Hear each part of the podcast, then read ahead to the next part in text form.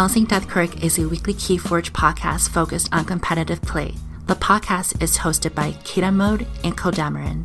The show is here for listeners to gain a better understanding of how to evaluate decks, how to evaluate their own board position, and how to anticipate opponents' decisions. Without further ado, here's this week's episode.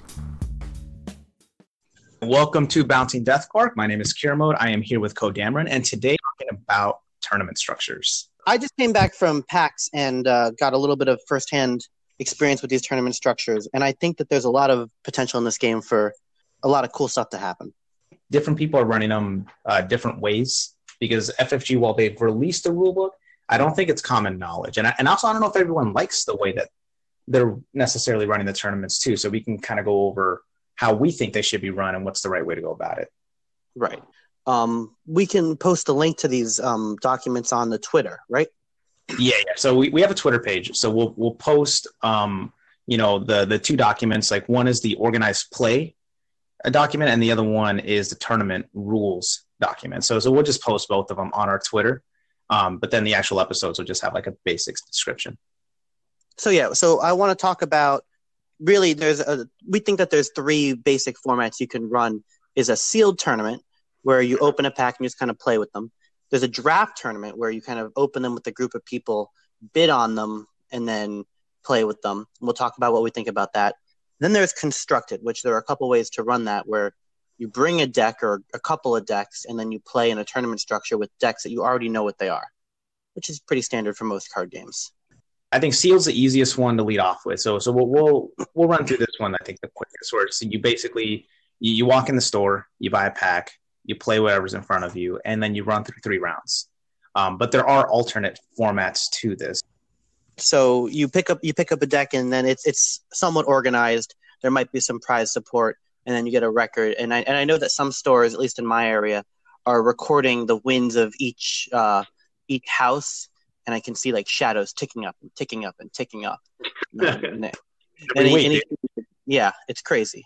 Um, but yeah, so sealed is you know you just get a couple of decks, um, and you play a Swiss tournament. Um, there's also a, a a format I've seen where you get three decks, and then you you play them you play them out, and then either if you win with the deck, you can't use it anymore in, in subsequent rounds, or if you lose with the deck, it's eliminated and you can't u- use it in subsequent r- rounds. And I think that's kind of cool. Yeah, I'm I'm out of the like I mean I like the just buy a pack the most because it's the most casual format. But out of the multi-pack ones, I would prefer the elimination style because then you, then there's no cap to the number of players. So if you say, "Hey, you buy two or three decks," and then the moment you lose with the deck, that deck is out, and you are eliminated when all of your decks are out. It it provides for an interesting tournament structure because like you're eventually it's like either a double or triple elimination tournament but also like if you just get 2 owed or, or 3 owed you can just go home which right. i think is nice.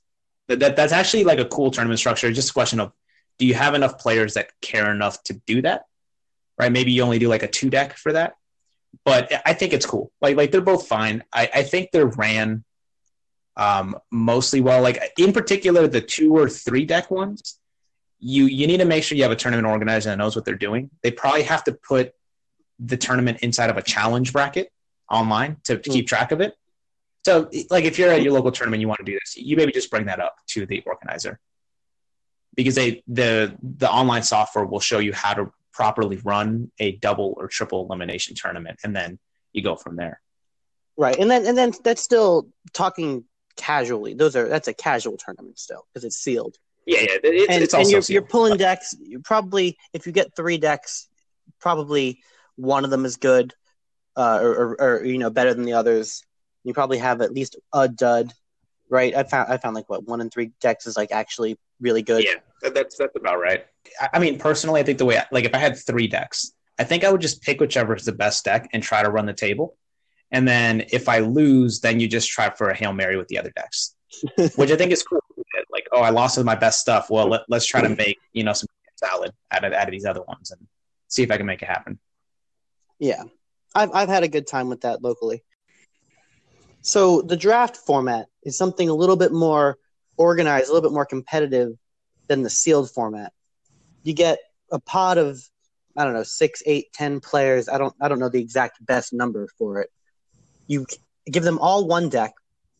Everyone opens it, passes them around, and looks at all the decks. So everyone has a good idea of you know what's in each deck, what houses they are, how many creatures they have, which one they think they want to get, and then you go around the table and you bid chains the the handicaps on which on which order you want to pick these decks out of the pile. Yeah, and there's a uh, there's a significant advantage to being able to just read the Archon card and know what's in there. Because I like I noticed when I did one of these, um, there were certain players that they would just look at the Archon card and they just sort of scan through and they know what it is, and then like they maybe flip through a couple of the cards, and then there were other people that they didn't even read the Archon card; they just had to go card by card and know what's in it. And like you know, like just knowledge is so huge here because like what I did is I, I, just had my phone and then anytime I looked through a deck, I would just scan through it and give it like a quick grade on my phone. So I can remember which ones I actually want to bid on and which ones I don't. Def, definitely taking notes. I was taking notes the whole draft.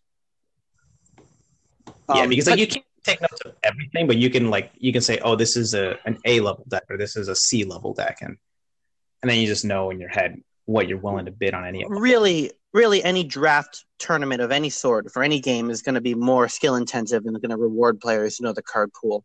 And you know there are skills to reading the Archon card. It's alphabetized, organized in certain ways. Um, but you know more about the, the the structure itself. It it lets you rate these decks and rank them. And in a perfect world, if everyone's bidding perfectly, the handicaps you put on the on the bid evens out the the power curve of all of these decks. Yeah, unfortunately, in practice, that's not really how it goes. And uh, I, I, think that the, there's like the way that drafts are supposed to be run based on what the tournament rules say you're supposed to do, and then there's the way that a lot of stores do it their own way, and both ways I think are just bad. Like whereas like with the sealed, I kind of like every version of sealed. I dislike every version of draft. So, so the way that it's supposed to be run is you randomly pick one person after everyone looks at the decks. You randomly pick one person, and he throws out a bid. He can bid any number of chains to start every game with. Um, yep. And to and, and he's not bidding on a deck. He's I, I've seen it. You can either elect a deck and then bid chains one at a time on each deck, or you can bid for pick order. Either way, yeah. if you if you're going around in order, person A bids six chains. Then the next person bids seven. The next person doesn't want to bid that many. He bids one or two. It really yeah. starts just it, it just messes messes up everything. I, I don't like it. Yeah, the the the other problem with the bidding is that it's not a blind bid. So you can always just low bid and then see if anybody beats you. And then if nobody does, you can always just one up someone, or you can let a bidding war proceed and then just come up from the top ropes and outbid everybody. Um, so like that's if it were just blind, like let's say everyone had a D12 or a D20 or something, then I think people would have to make more honest bids, whether you're bidding, bidding on a deck or bidding on pick order. It, it, would it would make it so people would give their true intentions on it in, in, terms of the power levels of the deck, and also it saves you time. That's that's like another benefit of it. It definitely saves you time. The the logistical problem is so in the in the rules it says if you open your pack right presumably, I mean, if you're at a table with seven other people, there's a very high likelihood you're not going to play your own deck. Someone's going to outbid you for your deck. They're supposed to give you that deck back at the end of the tournament, and then whatever deck you play with, you're supposed to give it back to someone else. That's a problem because then other people are playing your cards, and and they could damage them, they could lose a card, or they could just they, walk they, out with they it. They could leave, yeah. Yeah, it's and then also, what if you want to leave? Like, what if I'm playing in the sealed? And I just get curb stomped game one. I'm like, you know what? I got no chance of winning this. I want to go home. Maybe you have to leave. Let's not just be a sore loser yeah. all the time. yeah, there can be any number of reasons, but you can't leave. You have to you have to base you have to basically just like wait it out until the tournament's over, and then you get your decks back. So so the other the other side of the spectrum, which at on the surface level makes more sense is oh you bid for the deck you keep it that's how like drafting works and when you're drafting single cards out of packs the problem with that is someone pulls the deck. I, I think everyone's like the horseman deck. Everyone wants a horseman deck. I think they're overrated. Yep. We'll talk about that later. Um, mm-hmm. You pull a horseman deck. Everyone wants it. So you bid 24. You pick the first deck. You pick the horseman. You start off the game drawing two cards because you have a ridiculous amount of chains. You know you're not going to win. And then, I don't know, you pretend you have the flu, you grab your good deck and you run out. yeah, right? you- And, and that's that's what I hear everyone saying. It's like, oh, if I if I open a horseman deck, I'm just bidding 24 and taking it. And that's that's not cool. That's not cool for the spirit of the game. Um we got we got to fix it. everyone's cool with it. Well, like not everyone's cool with it, but everyone's accepting of it, which is not a good thing. It's not a good thing that like someone will suggest that they'll bid 24 and everyone just like, "Oh yeah, I kind of thought of that too." You know, and and it's just the game heavily incentivizes you to bid high on on these uh on these god decks, which is it's not a good thing. And it also leaves like a a, a bad taste in whoever opened the pack, particularly if they're a newer player. Right? So if you're a newer player and you're jumping into this game and you pull a, a, pack and it has like a bunch of rares, and a bunch of rares doesn't mean a lot in terms of competitive play, but it does mean a lot to a new player. It's like, oh, this deck has eight rares. That seems really cool. And then someone just bids 24 on your deck. You're like, oh, now I have some other deck. Well, that's not fun. I, that, I remember when I was a kid, I played Yu-Gi-Oh. You open a good pack, and oh my god, look at that card! It's shiny. It's and you think it's so good, or, or maybe it's not really good. And some big kid comes along, trades you a couple of things which are actually junk, and then you, you realize you got ripped off like a year later.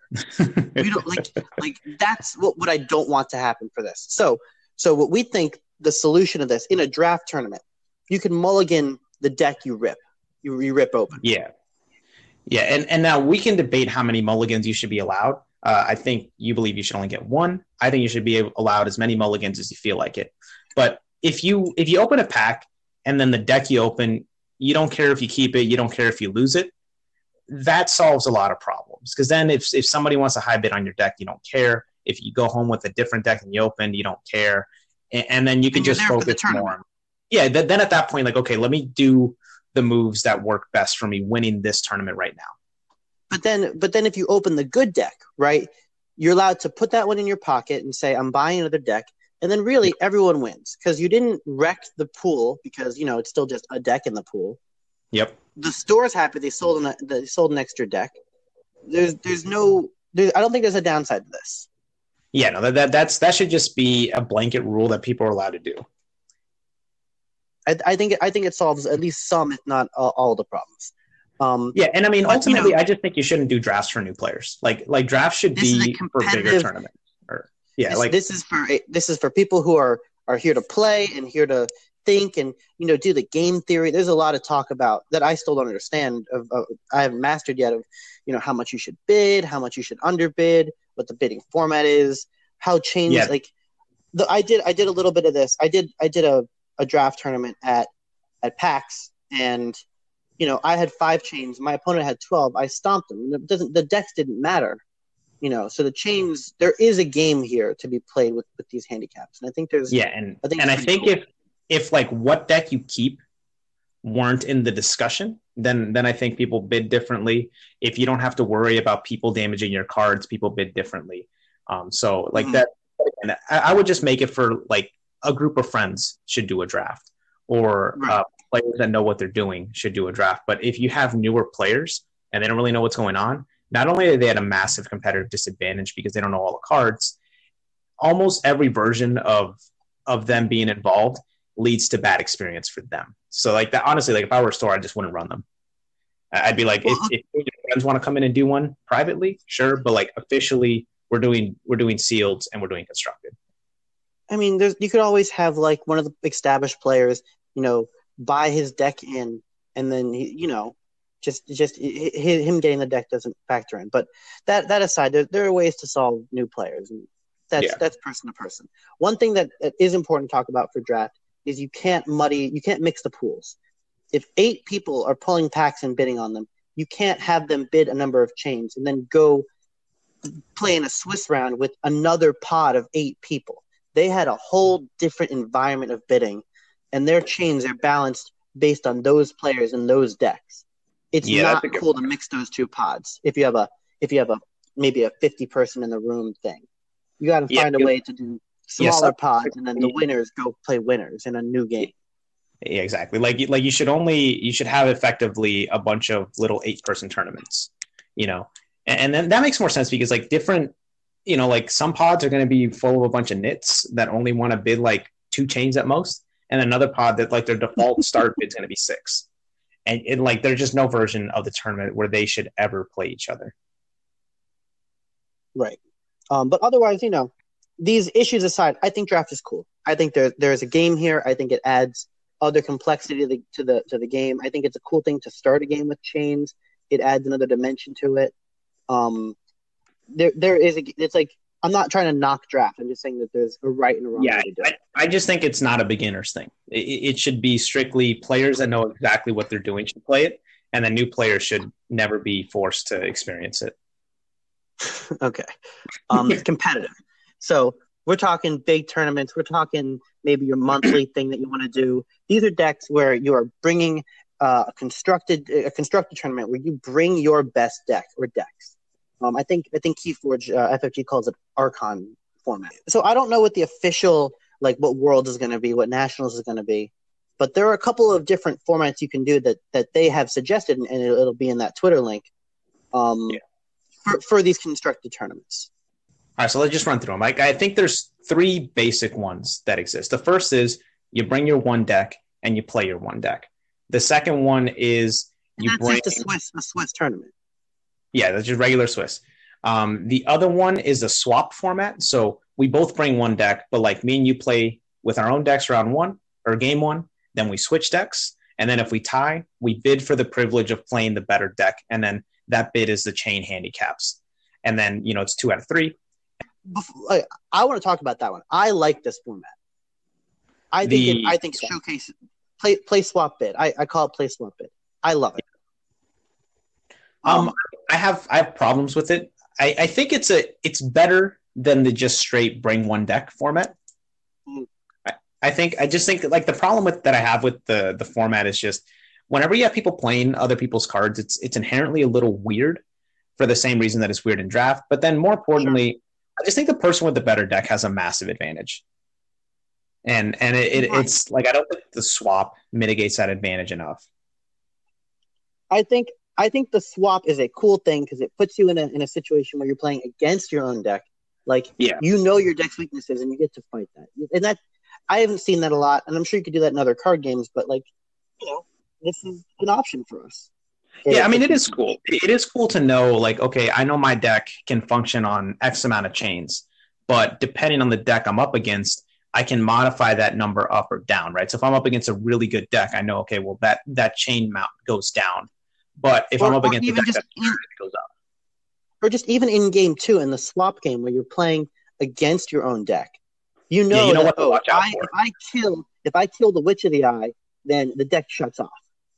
Yeah, right? exactly. And you, Like, and you have that inner knowledge, but you don't know how to do it because you're working with strange tools. Yeah, and, and I mean, you always got to look at the Archon cards, right? So if you play with your deck and your deck's better, right, you can win game one, and then you can look at your opponent's deck and like, okay, if I if I were playing against my deck, which I'm about to, let me see which cards in this deck can can bail me out and what I need a mulligan for. So I mean, it's cool. Like I'm not against it. I just I, I just think that the last format is the best one, and it Right. and, and it provides the most game theory, which is the we both bring three decks. We get to look at each other's decks, and we both get to ban one of the decks, and then we play two out of three with the other decks. Right. And if you win, you have to switch. So you have to win with both of your remaining two decks. Yeah. That's fun because your decks have to have synergy with each other, right? They have to patch up the other deck's weakness. Like if you bring a deck that, like, if you just bring three versions of the same deck with like slight variations in them, um, your opponent can just if they just have a um, a lineup that beats your lineup, like if they just have two decks that both can just smoke your decks, you're in trouble. Um, but if you have a, a diverse decks, like three decks that do very different things, it's harder for your opponent to corner your decks. Sure. I think I think there's there's room for both play styles. I, I think what this what this does the most of is mitigating people with a good deck or who bought the deck. Right. Yeah. I think I think a diverse lineup is I think it's more powerful because that's how I play the game. But I think there's absolutely, you know, bringing the same three houses for both decks with the same strategy, more or less. Right. or, or or maybe it looks confusing. Maybe they function differently and you know, they just have the same three houses. I, I don't that- know. that This be- is That, that's the stealth move where you bring diverse decks that just happen to have the same houses. so your opponent thinks that you're on like just one play side. Like, nah, these decks do very different things, buddy. yeah. And I would hope that Worlds goes that style because also like let's say let's say you're you're watching on stream, right? You can see what decks they're playing, but also you got to see what decks they're afraid of. Or you got to you got to look and say, oh, they banned the time traveler deck. What what does the time traveler deck do that this deck that this guy's lineup doesn't like? Or oh, they ban the horseman deck. What does that deck Mhm. do that he doesn't like? You know, and, and so you can just see how players would think about these situations, and it, it just provides extra layers to the game that I, that I'm really really in on. on the on the high competitive level because you watch any it, like anytime I watch an, an esport or an, another thing where there's a ban involved and I don't know the game, I go, I have no idea why that was banned and why it was important. but like I've I've I, I play a little bit of Dota and I, I watch them do the ban phase and like there's only a couple of them, but I say I say, wow, what a great ban because I'm because I have that that background in the game. So Mhm. um, or I learned something like, oh, that's why they banned that guy. I would have never thought of that. Yeah, now I wouldn't recommend the format for weekly tournaments. Um, and, and the only reason I wouldn't recommend it for that is just time. Like any sort of two out of three format is problematic because you would need to play 90 minutes. speaking about the the time, I want to talk about you know not go through this rule book, but you know talk about the the tournament regulations. T- and, and time is the big the big one for a lot of people. Um, Yeah. For for a best of one format, anything you do in one game, you play 35 minutes and then you go to tiebreakers, and we'll talk about tiebreakers in a second.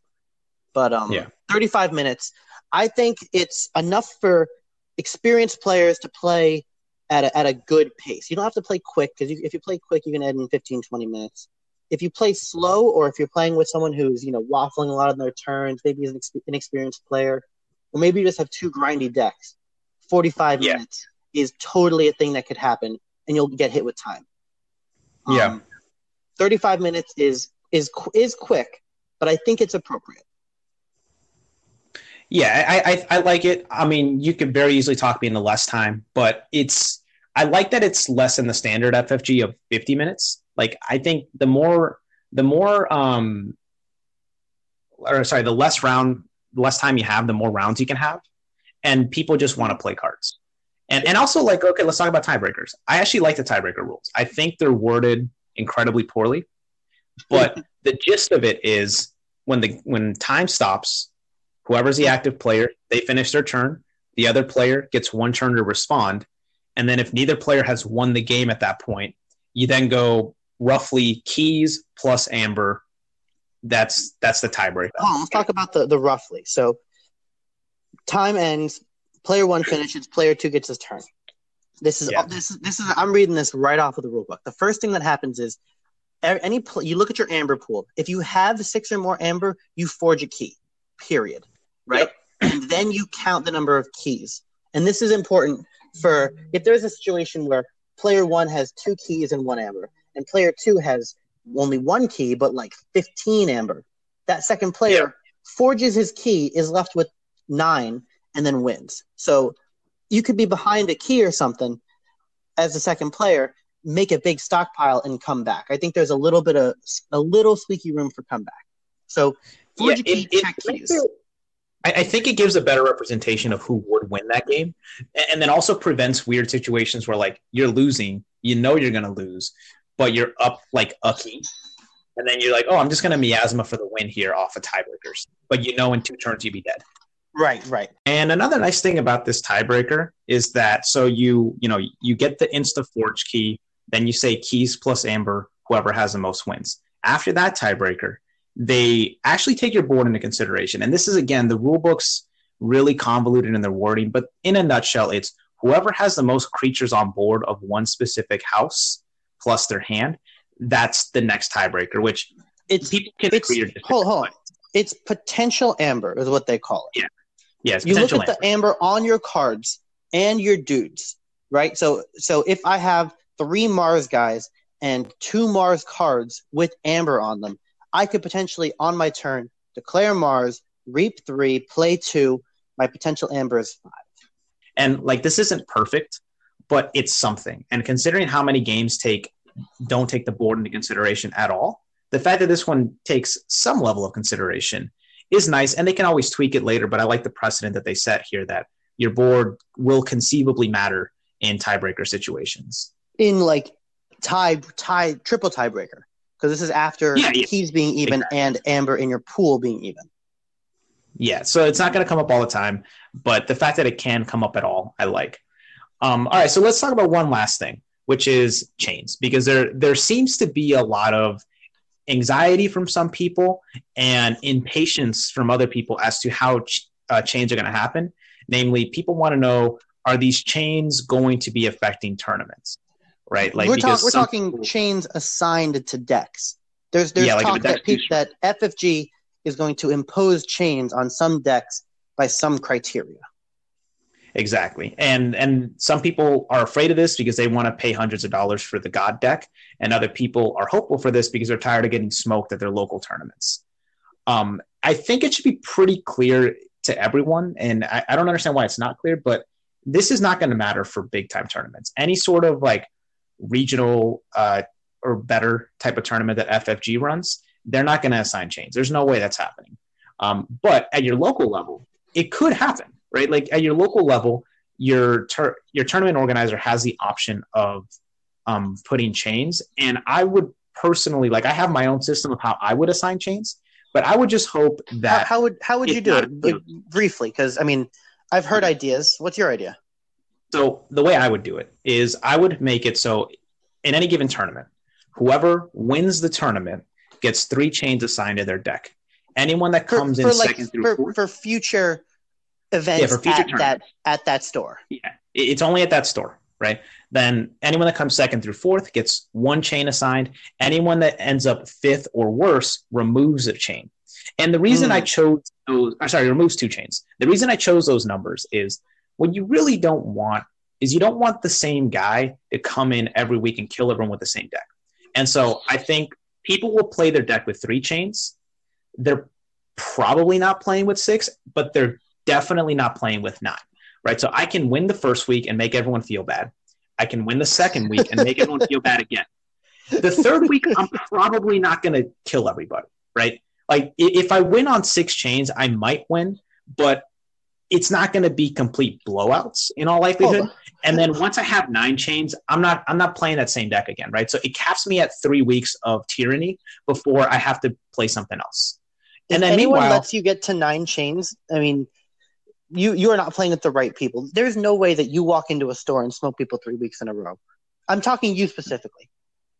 oh come on now, no no faith here. but like, but then also you can you also get chains if you're second, right? So if there's a guy that has the god deck and you have the sub god deck, you can't just come in second every week and then play with no chains. Like you're gonna get one chain, and one or two chains doesn't mean a whole lot, but it's something. And then if you get smoked, right? So if it's clear that your deck falls apart on three chains, well, if you get end up in fifth, you lose two chains. Now you're back to one chain, and eventually it'll even out to where decks are at the chains they should more or less be. And more importantly, it'll force people to play different decks. Like what's going to end up happening is people aren't going to want to play with chains, so they're going to have to play different decks.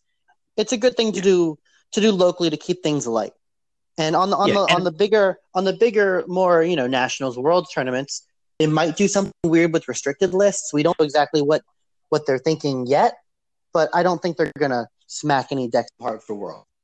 Yeah, there, there's no version of them doing that because, on the one hand, they don't have the technological capabilities to do so. But even if they did, I mean, the problem is I could have a secret good deck that I just never played any tournament, and then um, just show up to Worlds with no chains and kill everybody. So that that's just not going to happen. Um, so like anyone that has anxiety towards that, you shouldn't. Like if you want to pay 300 bucks for like the double horseman plus time traveler deck, you can do that, and you can rest assured you're gonna you're gonna be able to play it at Worlds. Like that's to happen. And I would just not want it to be at the tournament organizer's discretion. Like I would just want whatever chain system you have. Maybe you say if you win, you get one chain and you have like a slow burn to get a bunch of chains. That's up to you. Like mine is more to quickly assign chains. Other people might have a, a slower method. I just don't want it to be like the tournament organizer goes, "Hey, you over there, you've won too much. Seven chains." Or whatever. That's like, I- not, like I- that's I don't want cool. I don't think anyone I- I would don't do want that, but some you know, good call. Yeah, But like just have some organized way that all the players can know what's happening. And then if you don't like it, you go play at a different store, right? Or you voice your opinion to the organizer. Say, hey, look, uh, Kira Mode, I, I see your system. I think it punishes players too much for coming in fourth. maybe only the second and third place finishers get an additional chain or something. You, or they like can come can, in and say, Kira mode, you've been losing too many times. How about you just try a new deck? exactly. So yeah. there's different ways to go that, that I think are fine. Okay. So yeah, tournaments. There's a lot of cool ways to run them. All right, cool. So yeah, this is all we need to talk about. This uh, we're gonna do a little end thing here at the show, or just gonna say if you want to listen to us or you want to spread the word on how to listen to us, we're on basically every single podcast platform you have. We also have a Twitter. The Twitter is Bouncing Deathquill at Deathquill, and we will be making a Facebook page relatively soon. Um, thank you for listening to this episode of Bouncing Deathquill. We'll see you next time. Bye.